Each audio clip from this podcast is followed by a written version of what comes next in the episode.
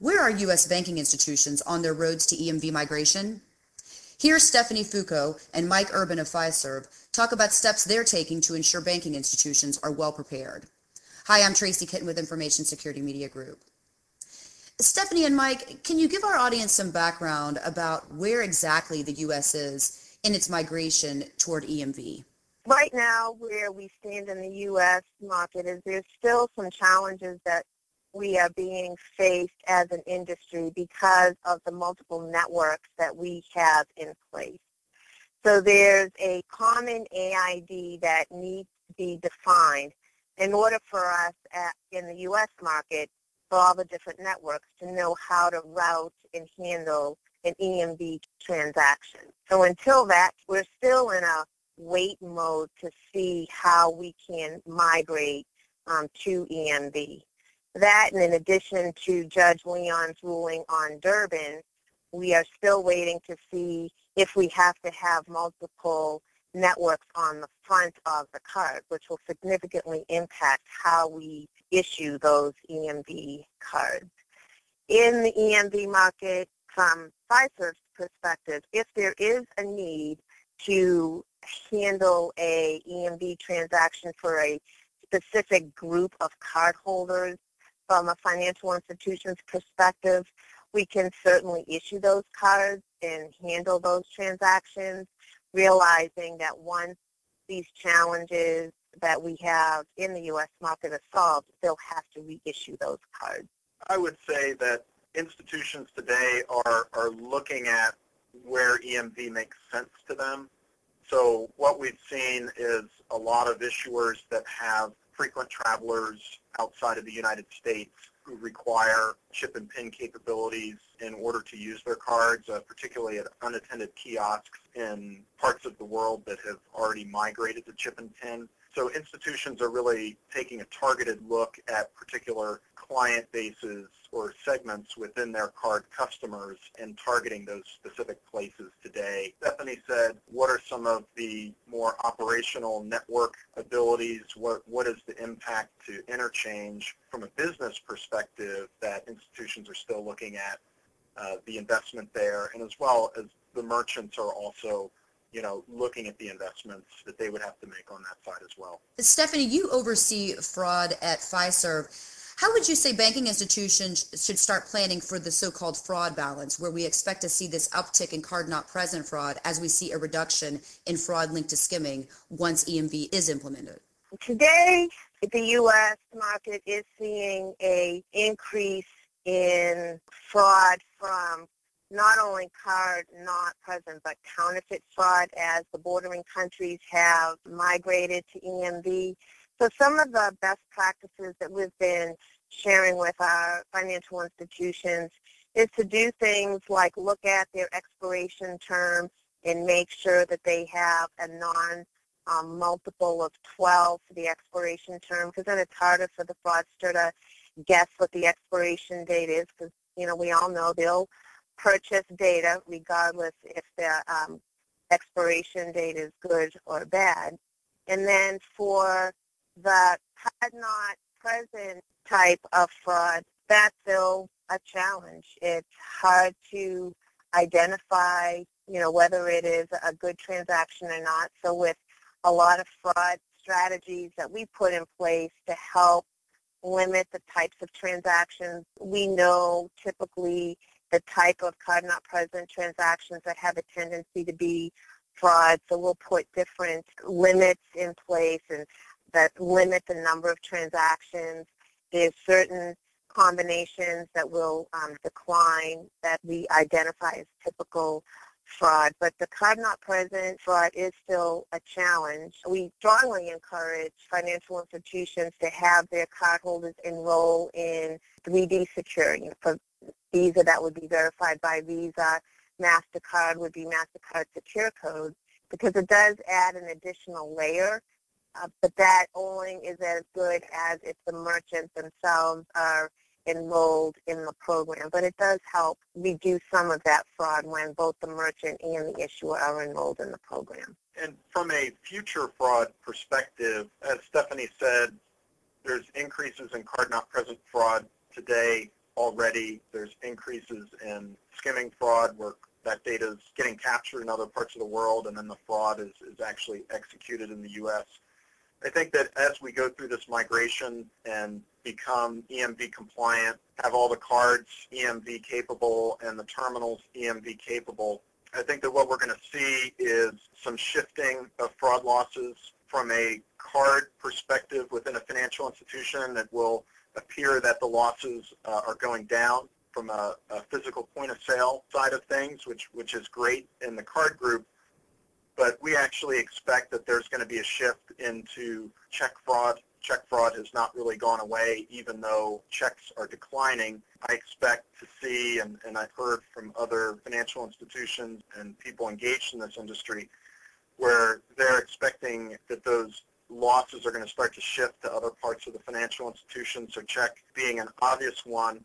I think the other area that we're going to see increases is around first-party fraud, and that's where criminals are creating synthetic identities, obtaining lending products.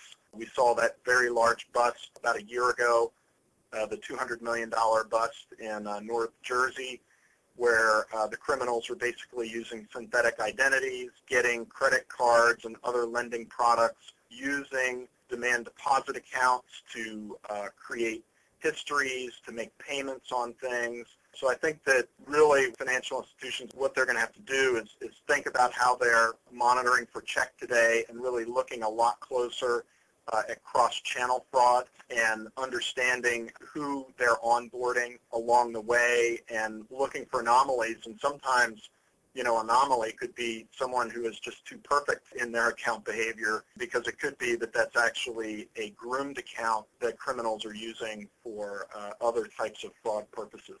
And Mike, I wanted to add one more thing to that for the future is Visa has already announced, and um, MasterCard is also looking at single-use tokens for online transactions, where the cardholder can, instead of using the card number, a token would be number would be tied to that merchant and the card, which will help reduce some of the fraud losses for online. So it'll be interesting to see how that project and that announcement evolves and what kind of impact that has on the uh, card-not-present fraud.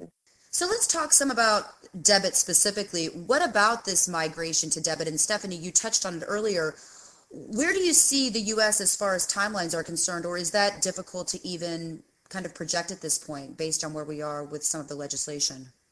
Yeah, Tracy, that's a little bit difficult to predict right now. Now, Visa and MasterCard have set some liability shift dates for twenty fifteen, and then gas terminals in um, A T Ms for twenty seventeen.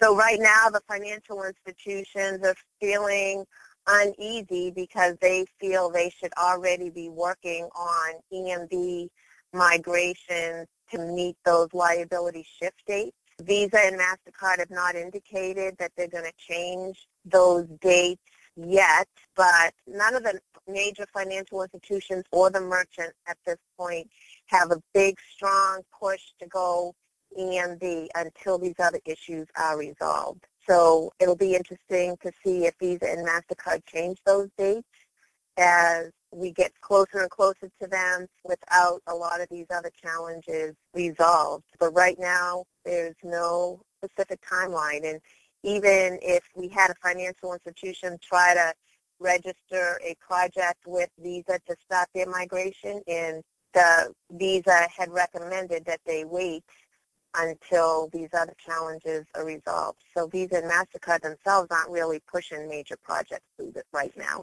Do you think the U S might leapfrog to mobile or some other type of payments technology rather than relying solely on cards?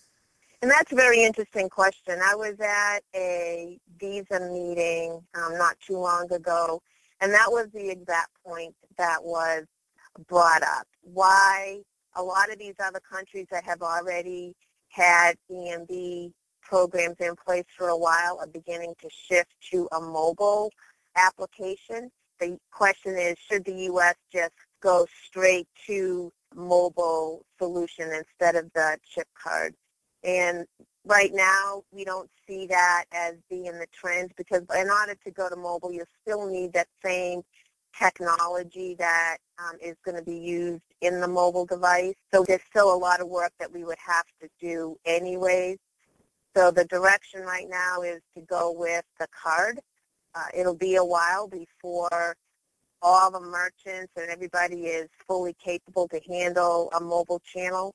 So I think in the U S we may see a combination of both, but I don't think the chip card itself is going to go away. It will be a dual-purpose card, so it'll have the chip technology as well as the mag stripe as we know it today, uh, because it will take quite some time to get all the merchants and A T Ms in the U S fully E M V capable. So I think in the U S market, we will go with the chip card, but I also think that we'll see some of the larger financial institutions um, do a mobile solution as well. I think it's optimistic to think that cards will just go away. Cards are so ubiquitous.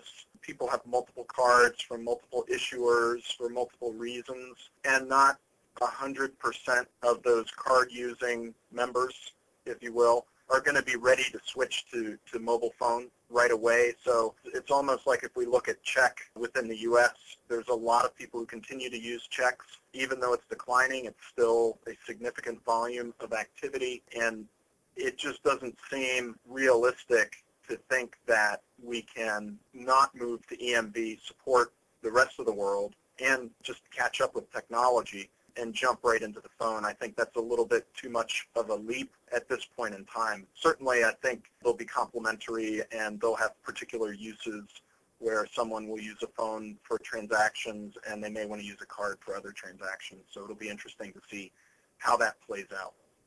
You've just finished listening to the first part of a two-part interview about the U S's migration to E M V. Be sure to check back for part two, when Stephanie Foucault and Mike Urban discuss the impact virtual currencies could have on the U S's E M V debit migration and the ongoing challenges U S card issuers and processors will face from a fraud and liability perspective over the next several years. For Information Security Media Group, I'm Tracy Kitten.